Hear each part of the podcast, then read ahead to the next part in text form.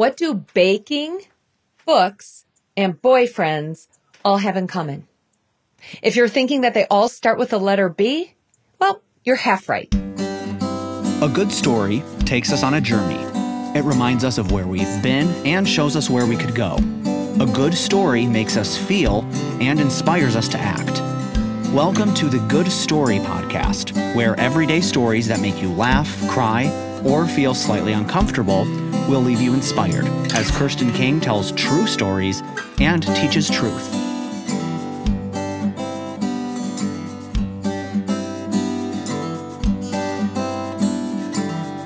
I've been thinking about my grandparents a lot lately for some reason. It might be because my mom passed away recently and I've been seeing the impact that has had on our kids, or it might be because I'm talking to my dad a lot about his upbringing. I'm not sure exactly why, and I don't even know if it matters. What I do remember is that in season five, episode seven of Good Story, entitled Mistaken Identity Part Two, I shared with you my first impressions of some old woman who was insisting she was my grandma. And it turned out she was. I just wasn't aware of it. Not because of some crazy family secret, but more because I was four years old and was figuring out for the first time that it was possible to have more than one grandma. Fortunately, my earliest impression of her was not the one that made the deepest impact on me. In fact, in that episode, I said I could say so much more about my grandma and promised to do so in an upcoming good story. That time has come, and that's exactly what I'm going to do today. What do baking, books, and boyfriends all have in common? My grandma Broman. my grandma Broman talked a lot, but she listened well. My growing up years were all spent in the state of Minnesota, my grandma Broman, throughout that whole time, lived in California. She'd come once a year for a visit. She'd stay about four to six weeks. And I remember loving the day she arrived. My dad would drive to the airport with one or a few of us kids while we were young. Later on, when we got a little older, we got to be the ones to drive and pick her up. One time, I remember getting off of an exit and my car kind of going a little crazy and jumping up onto some median and that was a problem, but that's not, I don't even know why I'm sharing that. That's maybe going to be a story different time. I don't know, probably not, but I loved going to the airport to pick up my grandma. that's it. My dad would drive to the airport with one of us. We'd park, we'd look up her arrival information, and we would walk right to her gate. We'd stand up on the railing when we were younger so we could get the first glimpse of her walking down the jetway toward the door. She always looked the same to me. She had a twinkle in her eye. She'd have a dress on. She always wore a dress. She refused, she refused to not wear a dress. Most often it was a pink dress. It was her favorite color, nylons, and sensible walking shoes. Sometimes at home she would wear what she called her house dress. But mostly she dressed up. I can picture her coat as well. It was a tweed with shades of pink. I can picture the buttons. She told us it was her visiting coat because she'd only wear it when she'd come north to visit us. She came the same time every year, mid to late December, right before Christmas, and she'd stay through January. A few times she'd stay right up until her birthday on February 10th, which I loved. It might seem strange to some for an older woman to come up north in the winter, most people would head south to get away from the cold and snow, but she loved cold and snow. She lived for years in Duluth, Minnesota and Fond du Lac, Wisconsin, and she loved winter and wanted to experience it. She didn't want to give that up. She also loved baking and books and hearing about our boyfriends. My grandma baked the most wonderful rolls. They were buttery. They had just a hint of brown on the top that made like this crusty sound when you broke into the roll. They would be hot and steamy. She used to put butter on them, a little apricot or apricot jam. We'd argue about that and a little white cheese. It was, I don't know. It was delicious. I don't know if it was like a Scandinavian thing or my grandma Broman thing, but either way, the jam and the cheese and the hot roll and butter just melted in your mouth. She also made cakes and lefse and a variety of cookies. Everything she made was delicious. As I think about it now, it was probably good she was helping out so much in the kitchen, like what with staying for six weeks and all. What I learned from watching her bake was this. She enjoyed doing it. She would freak out though if the dishwasher was open and we would like run into the kitchen. Careful! She'd yell. She, she was just so afraid that we would trip and fall and hurt ourselves on a knife. She would get mad if we walked near her while she was baking without a hairnet, hairnet on, which I can say was 100% of the time because we didn't have hairnets. She wore one though. She did not want a stray hair in her rolls.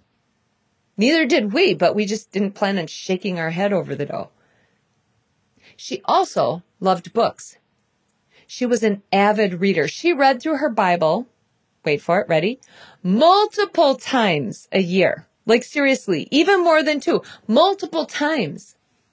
She also read and loved the whole Anne of Green Gables series. So did we. she read to us from the Little House on the Prairie books when we were younger. At night, many times I'd go into her room when I was in junior high on up. I'd sit on her bed and I'd read a Grace Livingston Hill novel to her. We'd read a few chapters a night. If you're unfamiliar with this author, let me just help you out a bit. Okay. Think Hallmark movie in a book with Christian characters. So predictable plots, predictable people, lost loves, happily ever after did I say that right? Happily ever, yeah. Happily ever after endings. Here's what Wikipedia had to say about Grace Livingston Hill. She was an early 20th century novelist and wrote both under her real name and the pseudonym Marcia McDonald. I'm not sure what those, I have to look a little bit more about that because like, why did she use a pseudonym? Like, what was Marcia McDonald doing that Grace Livingston Hill wasn't writing about? She was known as the queen of Christian romance. She like, invented that kind of variety. She was born in Wellsville, New York, which I find fascinating because that's kind of near where my younger sister lives. She was born in Wellsville, New York in 1865. She published over a hundred popular novels and tons of short stories. She wrote her first novel because she wanted to make enough money for her family. She was widowed. They were living in Florida at the time and she wanted to make enough money to go to va- to go on a vacation up in Chautauqua, New York. But she she was successful with that and then continued writing whenever she needed to for money. She died in 1947 in Swarthmore, Pennsylvania. Grace was my grandma's type of author. My grandma was a romantic and she loved a good romance novel. I knew my mom wasn't a big fan of these books, so I relished my time sitting with my grandma reading about all that ridiculous nonsense that does not represent real life. My grandma told me she could vividly picture every scene because I was such an excellent reader. So I would read with a little over the top inflection. Here's a quick synopsis of a book, just so you get the idea. This is the summary of Crimson Roses, which when I saw the cover of it, when I was Googling it, I totally remembered. Crimson Roses, a lonely girl left with a brother and unfriendly sister-in-law when her father dies. She decides she will strike it out on her own in the big city instead of going to the country with them. But who is leaving great expensive red long-stemmed roses on her seat when she sacrifices some of her precious earnings to buy season tickets to the symphony? And how did the roses get to her when she was sick? Will her wonderful mystery end when the season is over? Right? Okay, you get the picture. Not only did my grandma love reading all these books about romance, she told story after story about her great love, my grandpa Broman her Harold. Her husband's name was Harold. My dad's name is Harold. My brother's name is Harold, although we all call him Gus. That was a little ag- agreement that my mom and dad had worked out. Let me correct myself though. We all called him Gus. Everyone called him Gus except my grandma Broman. She never did. She would only call him Little Harold and found it atrocious that my dad gave him such a horrible nickname as Gus. My grandma had opinions and she shared them. She also shared with us many stories. She loved telling stories about her life. In fact, when she'd tuck us into bed at night, and when she'd visit, she would tuck us in and she would tell us a story about growing up. She'd talk about her sisters and her parents and brothers and of course my grandpa. She told us what it was like for her to be in high school. She told us stories about her collie and living through the depression. We loved it when she would tell stories and then she would ask us questions about our lives. She'd ask me questions about my life. We wouldn't just sit and start discussing it though. She'd trick me into conversation by offering to play a game with me. Her favorite game was Scrabble. We'd play it for hours. She taught me all kinds of words. XU is a word. It's a monetary unit in Vietnam. I can still hear her. QI is a word too. It's a Chinese medical term referencing life energy forces, but we don't believe that. What she would say. Joe, J-O, means sweetheart or dear in Scottish, but the plural isn't J-O-S. Remember to add a E. It's J-O-E-S. My grandma was a bit competitive on the Scrabble board. she never would give us hints or helps and she would crush us every time she could. If she got the letter Q, when she'd play it, she'd tell the same joke. She'd tell it because the first time she said it, I cried. And she thought it was so funny. She played the cue and said, I don't like Q. Well, I'm sure you can imagine what I thought she said, right? I thought she said, I don't like you. And she, so she was, I don't like you. And I burst into tears and my grandma burst out laughing. She, she explained to me the mistake, but I never really thought it was that funny. Still, every time we'd play, she played the cue, she'd say it. And if on the far out chance I'd start to win, I could guarantee she would play something in some interesting place on the board and she would say this.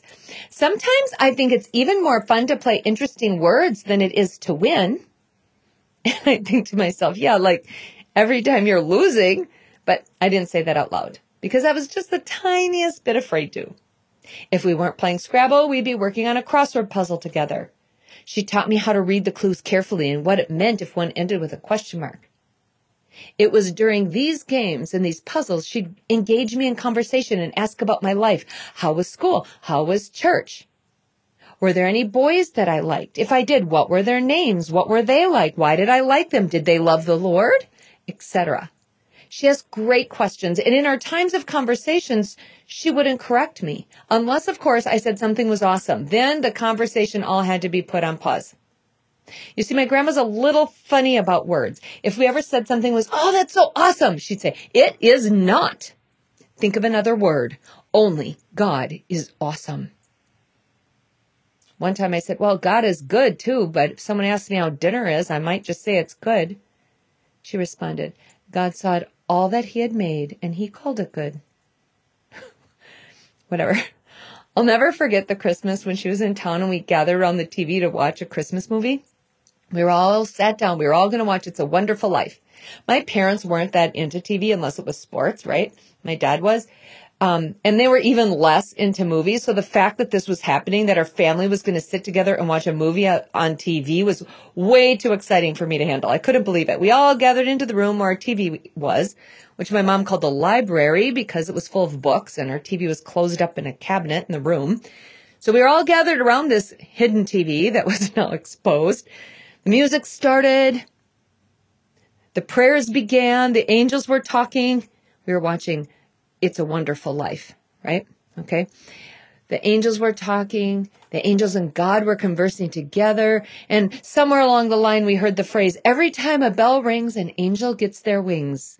That was the final straw. My grandma got up off the couch and said, that is false. I will not listen to this nonsense. Angels do not earn wings. I'm going to bed. You shouldn't watch this either. And she left. I remember looking at my mom and was ready to get up and shut the TV off. And my mom smiled the tiniest smile and said, Well, we should see if he earns his wings. I couldn't believe it. I'm probably the only person in the world who felt like watching the 1946 Christmas classic, It's a Wonderful Life, was an act of rebellion. But so be it.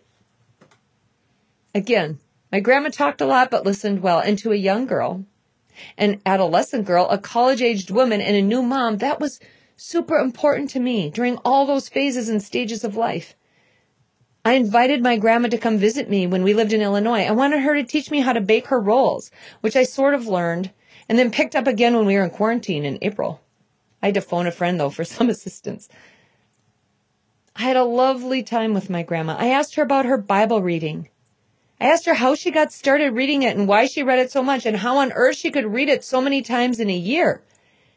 She told me as a young woman, she had gotten into the habit of reading the morning paper first thing and would check her horoscope. She said, I didn't really believe it, but I thought it would be fun to see if something might happen to me in the day. Then she said one day she got up, was going to do it, and thought, you know what? If I really want direction for my life, if I really want direction for my day, if I really want a hint about something that might happen, I'll read the Bible instead because the Bible is truth. And she said, I haven't missed a day since. She was definitely a woman of the word. For years, she taught the adult Sunday school class at her church. It was the church where my parents met. My dad had come home from medical school and my grandma Broman suggested he take out their pastor's daughter, Margaret Ann. Thank goodness she did. And I mean that in the true sense of the word goodness. I didn't agree with my grandma about everything. I wore jeans. I got my ears pierced. I continued to say that things were awesome. I don't read Grace Livingston Hill books. and I've watched It's a Wonderful Life multiple times throughout the years. But my relationship with my grandma wasn't about agreeing with her. It was about being with her. And that was a valuable lesson she taught me. She knew we thought differently in a variety of areas, and she encouraged me to speak up so she could hear what I was thinking. So I did. Different opinions, same love. I know my cousins likely would be able to say the same thing. In fact, they spent a lot more time with her than we did because they were living in California with her. I'm sure they had heard many times different opinions that she had. But I have to say, I had no doubt, even if she thought I was doing or saying something wrong, I had no doubt that she loved me regardless. She showed me what it was to love unconditionally. 1 John 4:12 says this, "No one's ever seen God, but if we love one another, God lives in us and his love is made complete in us." Of course, I haven't seen God yet. We have not. The writer of this book had. John had seen God in the person of Jesus. He was beloved by Jesus. He was super close with Jesus. And what did John say? If we love one another, God lives in us and his love is made complete in us. That doesn't mean we earn God's entry into our heart. If I love someone, God will come in. So let me try that. Nope. That's backwards. Instead, it means that, hey, we can't see God, but let me tell you something. When we love one another, that's evidence of his presence in us. And there's a completeness to his love that supersedes human love. Humans can love people who love them. Humans can love people that think the same way that they do. But we can love someone with a differing opinion. Yes, we can love a friend, but also we can love an enemy. I'd love to encourage us, myself included, to think more deeply about how we can love more fully those with whom we might disagree. I encourage us to think more deeply about how we can share our opinions and listen to the opinions of others but to do so in the context of love, humbly and gracefully. Continuing to love those that are around us, those that cross our paths, with a love that supersedes the love that we could give on our own. God is love. And he tells us that we are to love him not just with words and tongue, but in actions and in truth.